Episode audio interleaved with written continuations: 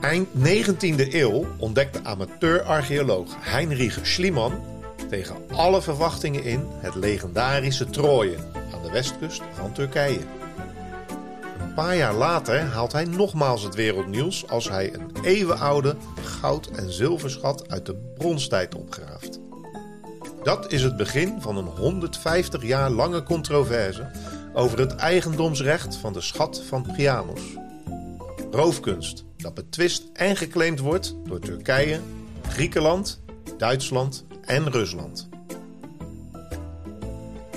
Dit is Kunstmafia, een podcast over roof, vervalsing en zwendel in de internationale kunst- en antiekwereld door Rick Bouwman en Robert Tettero. Deze keer in Kunstmafia zaak 25. Legendarische Trojaanse roofkunst. Ja, Robert, ik weet niet waar we in terechtgekomen zijn, maar we gaan nu nog verder terug. Nou ja, als je wil gaan we wel 25 even terug, geloof ik. Maar laten we maar beginnen even in het begin van de 19e eeuw. Daar is denk ik eh, het eerste verhaal wel over te vertellen. Want Heinrich Schliemann is een Duitse zakenman en een amateur-archeoloog... die eigenlijk van jongs af aan was hij gefascineerd door de wereld van de Griekse mythologie. En als, als kind luisterde hij aandachtig naar de verhalen van Homerus... en droomde hij ervan de verloren stad Troje te vinden. Mooie gedachte, hè? Supermooi. Uh, ik moet zeggen dat ik daar ook veel aan gedacht heb aan Troje in de, in de tijd dat ik op school zat met geschiedenis. Ja, ik dacht een beetje aan Atlantis altijd, maar ja, het is nog niet gevonden geloof ik. Nog niet gevonden, maar Troje, we gaan het, uh, we gaan het ontdekken. Terwijl de meeste mensen de verhalen over Ajax en Odysseus afdeden als legenden, geloofde deze Sliman dat de overgeleverde verhalen op historische feiten berusten. Ja, dus in 1870, gewapend met de Ilias van de klassieke dichter Homerus onder zijn arm, begint hij zijn zoektocht naar Troje. De beschrijvingen van het landschap, zijn vasthoudendheid en intuïtie leiden hem naar een plaats, Hisarlik, een ruïne aan de westkust van Turkije. Hij is ervan overtuigd dat hij de legendarische stad gevonden heeft. Maar uh, Rick, wat was dat verhaal van Troje ook alweer? Nou ja, het was in ieder geval de Trojaanse oorlog, uiteraard. En, uh, want die werd door uh, Homerus beschreven in de boeken Ilias en Odyssee. Een heldendicht uit de Griekse mythologie. En er was een uh, Trojaanse prins die ontvoerde een Helena, de knapste vrouw van Sparta. Ja, dat is een linker plek om iemand weg te halen, toch? Dat moest je niet doen in die tijd. En om haar terug te halen verzamelde namelijk Helena's man al zijn bondgenoten. En dat waren er nogal wat, want er waren al de Griekse stadstaten. En hij verzamelde die bondgenoten om uh, Troje aan te vallen. Jaren van strijd volgden. En zoals de onoverwinnelijke Achilles die de Trojaanse held Hector doodt en rond de stad sleept met zijn strijdwagen. Uh, ik weet niet, heb je de film gezien, Troy? Troy, ja. Snijdt hij met dat springt en dan steekt hij dat zwaard in zijn nek, volgens mij. Hè? Ja, dat ging op uh, niet al te fatsoenlijke wijze. Tot Achilles zelf dodelijk gewond raakte door een pijl in zijn hiel. En nou komen we toch op iets terecht waar ik eigenlijk nog nooit aan gedacht had. Oh nee. De Achilleshiel. En nou, uh, ik had hem nooit uh, te pakken zo. Het verhaal uh, gaat als volgt. Rick kan ik dan gelijk zeggen. Ik weet even niet de naam van zijn moeder. Maar als hij geboren is, Achilles, dan doopt zij hem in een poel. En daarmee wordt hij onsterfelijk. Dus alles wat hem raakt, bommen, pijlen, speren, zwaarden, dat dringt niet door zijn huid door. Behalve waar zijn moeder hem heeft beetgehouden. De Achilleshiel. Ja, precies. Zo gaat het verhaal, hè? Nou ja, goed. Na tien jaar strijd en belegering konden de Grieken Troje niet veroveren vanwege de onneembare stadsmuren. Het is tijd voor een list. De Grieken varen weg en laten een groot houten paard als geschenk achter voor de Trojanen. Kijk, daar is het paard. Ja, dat verhaal ken je Wie dat niet hè? weet, Ja, die heeft echt een stuk geschiedenis gemist. Dus die Trojanen die denken, we hebben gewonnen. En die trekken de buit, ja, dat is een soort gift, naar binnen toe in de stad. En vieren feest tot diep in de nacht, worden dronken. Nou ja, en dan weet je wel wat er gebeurt natuurlijk. In de nacht klimmen de Griekse soldaten uit het holle paard, die zich daarin ja, verscholen hebben gehouden. Openen de poorten voor hun teruggekeerde leger en veroveren de stad alsnog. Ja, en dan komen we weer terug bij uh, Sliman, onze archeoloog. Want die begint te graven in de ruïnes. En tegen alle verwachtingen in vindt hij bewijzen dat dit Troje is. Op een diepte van 15 meter stuit hij op een metalen voorwerp en alles wijst op een belangrijke vondst. Sliman geeft zijn arbeiders vrij af onder het voorwendsel dat het zijn verjaardag is. En waarom doet hij dat? Hij wil natuurlijk graag alleen zijn, omdat hij iets ontdekt heeft. En hij graaft dan ook alleen verder. Hij vindt een enorme verzameling van ongeveer 8000 aardewerken, bronzen, zilveren en gouden voorwerpen, sieraden en wapens. Ja, dat doet me een beetje denken aan dat graf van Tutankhamon. Hè? Dat je ineens zoiets vindt van, nou ja, in je eentje zit je daar in die woestijn. Nou goed, oké. Volgens het verslag van Sliman verborg hij de meeste waardevolle artefacten in de sjaal van zijn vrouw Sophie. Zij kwam uit Griekenland, uit vrees voor diefstal van de arbeiders. Ja, betwijfel ik een beetje. Ik denk dat er nog een andere reden was. Hij is ervan overtuigd dat dit de schat was van koning Priamus, de legendarische heerser van Troje ten tijde van de Trojaanse oorlog. Hij noemt zijn vondst dan ook de schat van Priamus. Homerus had het epos niet bedacht. Troje bestond echt. De ontdekking maakt de Duitse amateur-archeoloog wereldberoemd. Ja, en niet alleen wereldberoemd, maar Slimans ontdekkingen veranderden ook de manier waarop de wereld naar deze oude geschiedenis en archeologie ging kijken. Zijn werk toonde aan dat er een kern van waarheid schuilde in oude mythen en legenden.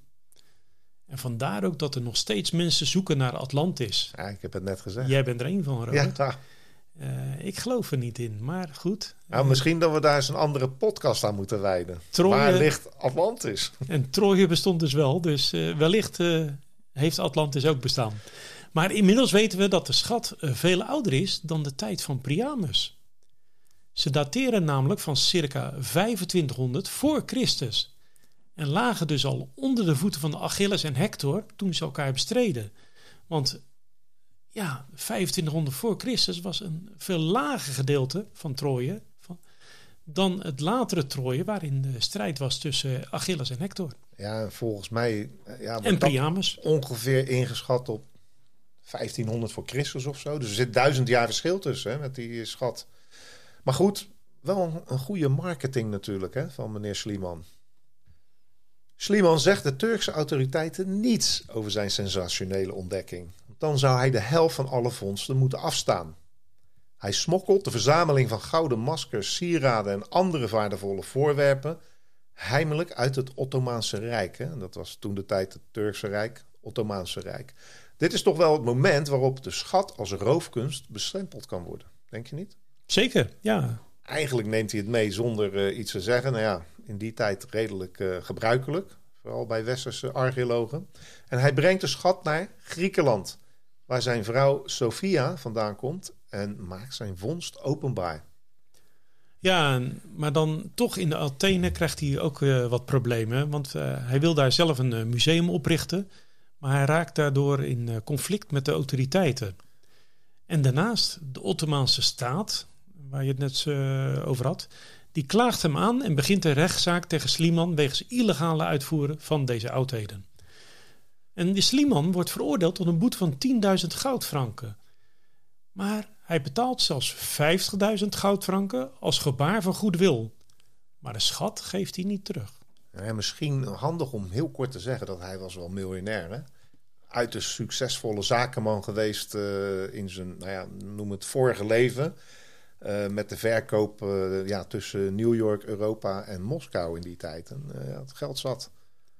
Ja, nou goed, maar hij neemt dus die volledige collectie neemt hij dus mee. En die neemt hij zelfs mee naar Londen voor een tentoonstelling. En daarna biedt hij de schat te vergeefs te koop aan aan het Louvre in Parijs en de Hermitage in Sint-Petersburg. Ja, hij liep er echt een beetje mee te koop. Nou ja, niemand heeft het gekocht. Ik denk dat het te duur was. Uh, dus in 1881 schenkt hij de complete schat, en dan quote ik hem, aan het Duitse volk voor eeuwig bezit en onverdeelde opslag in de keizerlijke hoofdstad. Berlijn natuurlijk. Als voorwaarde eist Sliman dat zijn naam in gouden letters zal worden gebeiteld boven de ingang van de Trojaanse vleugel in het Archeologisch Museum van Berlijn. En de schat van Priamus geldt dan als de meest waardevolle antieke kunstcollectie van Duitsland.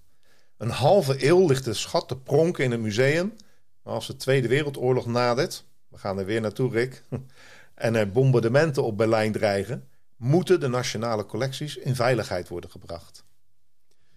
Ja, en dan komt een nieuwe naam tevoorschijn. Een Wilhelm Unverzaakt. Want eh, dat was een vooraanstaand archeoloog en museumdirecteur. En hij brengt met zijn team, net als in Nederland, al voor de oorlog zijn belangrijkste collecties in veiligheid. Het verloopt nogal chaotisch, want de schat van Priamus wordt net als andere kunst in categorieën opgedeeld. Daar hadden we het eerder al een keer over.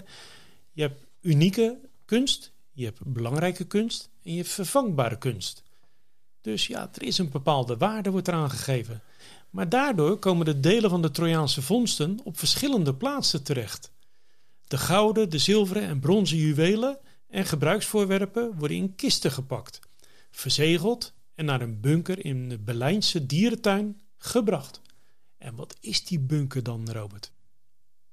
Dat was zeker niet zomaar een bunker, want tussen de dierenkooien staat een vlaktoerm.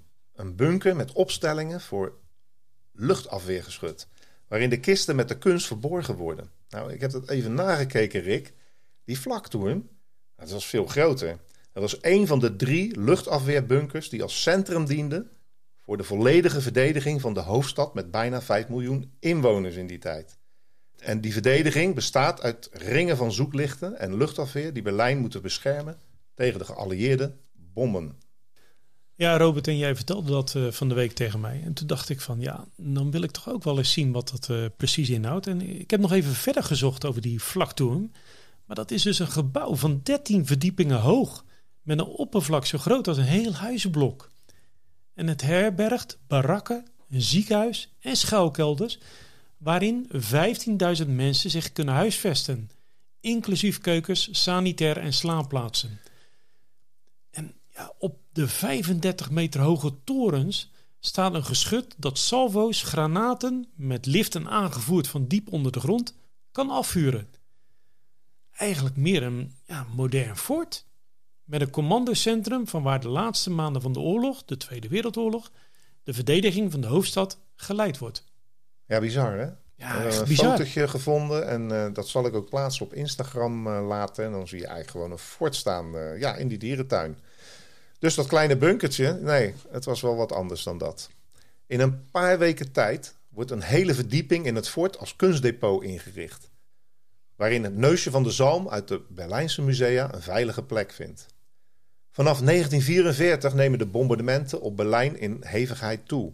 En de vlakbunker is een makkelijk doelwit, maar blijkt een soort van onverwoestbaar.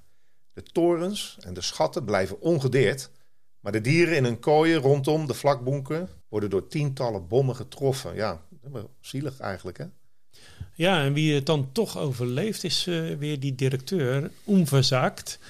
Want hij neemt zelf ook zijn intrek in de bunker nadat zijn archeologisch museum in puin is geschoten en een kunsttransport van 400 gereedstaande kisten in brand was gevlogen. Vanuit het oosten, in Rusland, leidt Maarschalk Shukov meer dan een half miljoen Sovjet-troepen de Duitse hoofdstad in. Ja, en dan wordt het wel, wel tricky allemaal. Want wat er nog overeind staat aan gebouwen, schiet hij aan stukken. De Duitse nazi's hadden verschrikkelijk huisgehouden in het oosten. Rusland had namelijk 8 miljoen soldaten verloren 8 miljoen. En vergis je niet, Robert, ook nog eens 20 miljoen burgers. De Berlijners verwachten dan ook weinig genade. Ja. En dat lijkt me wel. In die tijd vluchtte veel naar het westen natuurlijk. Hè? Maar die bleven wachten aan de Elbe. Die hadden min of meer afgesproken met de Russen. Van nou, jullie pakken de hoofdstad. Dus Zhukov trekt op naar de vlakbunker... van waar de Berlijnse verdediging wordt gecoördineerd. Zijn tanks rijden de hekken van de dierentuin plat... En vanuit het Nijlpaardenhuis, Rick, echt gebeurd, nemen ze de ingang tot de bunker onder vuur. Als de Russen binnenvallen, vinden ze geen 15.000, maar maar liefst 30.000 doodsbange burgers in de schuilkelders. De geallieerden, als ik net zei, komen met Shukov overeen dat de Russen Berlijn mogen innemen. En wat volgt is een enorme plundering van de stad. In de dierentuin overleven slechts een olifant, een chimpansee en een paar kleinere apen het geweld. Ja, en dan hebben we toch weer die uh, directeur Onverzaakt. Die is inmiddels bevorderd tot kapitein en slaapt bovenop de kisten gevuld met het goud van Troje. En in de strijd om de bunker breekt brand uit in het kunstdepot, waarbij schilderijen van Botticelli, Titiaan en Rubens in vlammen opgaan. Na de oorlog volgt er een woordenstrijd. De Duitsers beweren namelijk, Robert, dat zo'n 20.000 kunstobjecten spoorloos verdwenen zijn. Volgens de Russen is de meeste kunst echter verbrand. Slechts een handvol kunstwerken is er onbeschadigd vanaf gekomen. Ja, volgens de Russen. Maar dat blijkt niet helemaal waar te zijn, Rick. In het laatste oorlogsjaar heeft Stalin op een buitengewone vergadering de oprichting van een aantal trofeeënbrigades goedgekeurd. Nou, dan denk ik een beetje aan de Russische Monuments Men. Maar zo was het niet helemaal. Deze brigades bestonden namelijk uit hele kleine groepjes kunstexperts van soms nog geen vier personen. We hebben er eentje behandeld hè, bij de zaak van de Amberkamer. Daar was er ook een eh, kleine brigade op weg. Ze kregen allemaal de rang van major om invloed en gezag uit te kunnen oefenen binnen de Sovjet-troepen. Hun opdracht is het uitkammen van de Russische zone van Duitsland. Om net als de mannen van het uh, eh, ERR uh, alle musea, kerken en kastelen te doorzoeken op kunstcollecties en deze naar de Sovjet-Unie te brengen. Maar deze brigades, uh, Robert, die hebben een tekort aan mensen met ervaring in de kunstwereld. Want een van de brigades die wordt zelfs geleid door een circusdirecteur. Ja, ik ja, gelijk denk. Aan uh, Basje en Adrian. Attentie, hooggeëerd publiek. We komen hier wat ophalen. Ja, maar goed, een circusdirecteur dus die uh, leider is van uh, zo'n brigade, zo'n kunstbrigade. Ja, dat is toch wel bijzonder. Maar door corruptie komen er zelfs allerlei mensen bij die in de verste verte ook maar iets met kunst te maken hebben. Ze verzinnen het wel. Hoge officieren van het Rode Russische leger sturen wagons vol kleren, meubels en hele inventarissen van villa's en overheidsgebouwen mee naar huis. En treinen vol geplunderde goederen rijden nu in omgekeerde richting. Ja, we werden eigenlijk uh, teruggeroofd. Hè? Zo moeten we het maar zeggen. Vrijwel alle musea in de Russische zone verliezen zo het grootste deel van hun collectie. Friezen worden van de muren gehakt, uiterst zeldzame Griekse beelden en vazen worden afgevoerd. Onverzaakt vreest het meest voor het lot van de verzegelde kisten met de schat van Priamus. Zijn angst is dat de unieke collectie door soldaten geplunderd wordt en voor altijd uiteenvalt.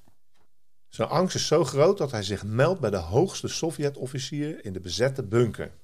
Hij vraagt om hulp om de bescherming van de antieke collectie. De officier benoemt onverzaakt onverwachts tot directeur van het Vlakbunkermuseum. Nou, ik weet niet of dat zo letterlijk gegaan is, maar hm, zo staat het in de boeken, Rick. Ja, dat is natuurlijk ook wel uh, heel bijzonder allemaal. Maar goed, daags na de val van Berlijn worden de verzegelde kisten geopend, geïnspecteerd, compleet bevonden en opnieuw verzegeld door de trofeebrigade. Een paar weken later ontdekt onverzaakt dat de kisten spoorloos verdwenen zijn. Hij hoopt dat ze door de brigade in veiligheid zijn gebracht. Maar hij twijfelt, want het is een komen en gaan van ongedisciplineerde soldaten van het Russische leger. Na de oorlog krijgt hij volop kritiek dat hij de belangrijkste schat van Duitsland heeft weggegeven. En als ontdekt wordt dat Onverzaakt ook nog eens lid was van de Nazi-partij, verliest hij ook nog eens zijn baan als museumdirecteur. Ja, en daarmee verdwijnt hij een beetje uit dit verhaal natuurlijk ook. Maar de schat wordt inmiddels, net als de barnstenen kamer, als verloren beschouwd. Sommigen vrezen dat het Trojaanse goud vernietigd werd tijdens de bombardementen, superhevig waren, of in de rugzakken van plunderende troepen eh, is verdwenen. En dan is hij uiteengevallen. De regering van de Sovjet-Unie ontkent enige kennis te hebben van de schat. Sommige historici geloven dat niet. Ze denken dat de schatten in het geheim naar Moskou zijn overgebracht en daar verborgen worden gehouden. Ja, en dan is er nog iets, eh, Robert. Uh, dan zijn toch, daar komen ze weer, de Monuments Men. We hebben ze bijna in elke aflevering wel een keer benoemd. En we gaan uiteraard nog steeds die uh, fantastische opname maken van de monument zelf. Daar Ja. komt echt een, een geweldige aflevering nog van. De afsluiter van dit seizoen, hè? Blijf luisteren, want wij komen echt een keer met de Monumentsman. En eh, wat Robert zegt, het is eh, de afsluiter van het eh, seizoen 2 zal het zijn. Maar de Monumentsman retourneren een paar duizend voorwerpen van Sliemans opgravingen... die ze namelijk teruggevonden hebben in de Oostenrijkse zoutmijnen en andere geheime depots. Maar dit zijn wel allemaal van aardewerk. Ook kostbaar en uniek, maar niet van goud of zilver... Want dat zat verborgen in de kisten. Ja, dat was in die drie categorieën ingedeeld. Precies. En dan blijft het decennia lang stil. Pas na de ineenstorting van de Sovjet-Unie in 1991 circuleren er geruchten dat de schatten zich toch in Rusland bevinden. De gouden, zilveren en bronzen schatten dus. En als de Berlijnse muur valt, komen vanuit de DDR ook een paar Trojaanse collecties weer boven water drijven. Waardevol, maar ook hier gaat het slechts om aardewerk en niet dus om het goud, zilver en brons. Nee, en dat fascineert, nou ja, in ieder geval ons ook wel een beetje, hè? Goud en zilver. Maar dan, onder toenemende druk van Duitsland, wordt de waarheid eindelijk onthuld. De schatten van Priamus waren toch door de trofeebrigade in beslag genomen nadat onverzaakt zich gemeld had. De kisten zijn samen met andere zeldzame kunstvoorwerpen direct per vliegtuig naar Moskou gevlogen. En dat was zeldzaamheid in die tijd, want alles ging per land over de weg. Maar hier hadden ze een speciaal vliegtuig voor gestuurd. Ja, en daar liggen ze dan al jaren op instructie van Stalin opgeslagen in de kelders van het Pushkin Museum in Moskou. Ja, en dan komt er natuurlijk toch een uh, politieke rel. Want dit leidde direct tot een geschil tussen Duitsland en Rusland over het eigendom en de teruggave van de schat. De Russen beroepen zich op compensatie van de vernietigingsoorlog die Duitsland in hun land gevoerd heeft. En daar hadden we het eerder al over, met uh, alleen al 28 miljoen doden. En dan meldt ook Griekenland zich met een claim. En Turkije heeft misschien wel het meeste gelijk aan haar zijde. De schatten werden zonder toestemming namelijk opgegraven en door Sliman het Turkse land uitgesmokkeld. Roofkunst, zo stellen de Turken. Maar dat zeggen de Duitsers ook. Ja, inderdaad. Hè? En, maar ja, dan uiteindelijk komen ze dan letterlijk boven water, om jouw woorden te gebruiken. In april 1996 blinken honderden van de mooiste gouden en zilveren objecten uit de schat van Priamus in een vaste tentoonstelling. De verwachting is dat ze daar wel voorlopig zullen blijven, denk ik, Rick. Rusland blijft alle claims van andere landen verwerpen. Wie ze dus wil zien, moet afreizen naar het Pushkin Museum in Moskou.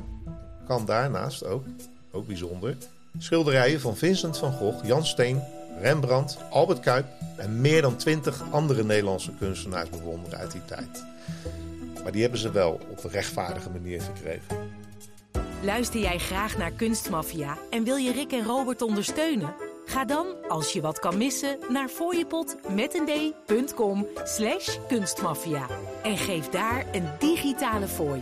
Dus fooiepot.com slash kunstmafia.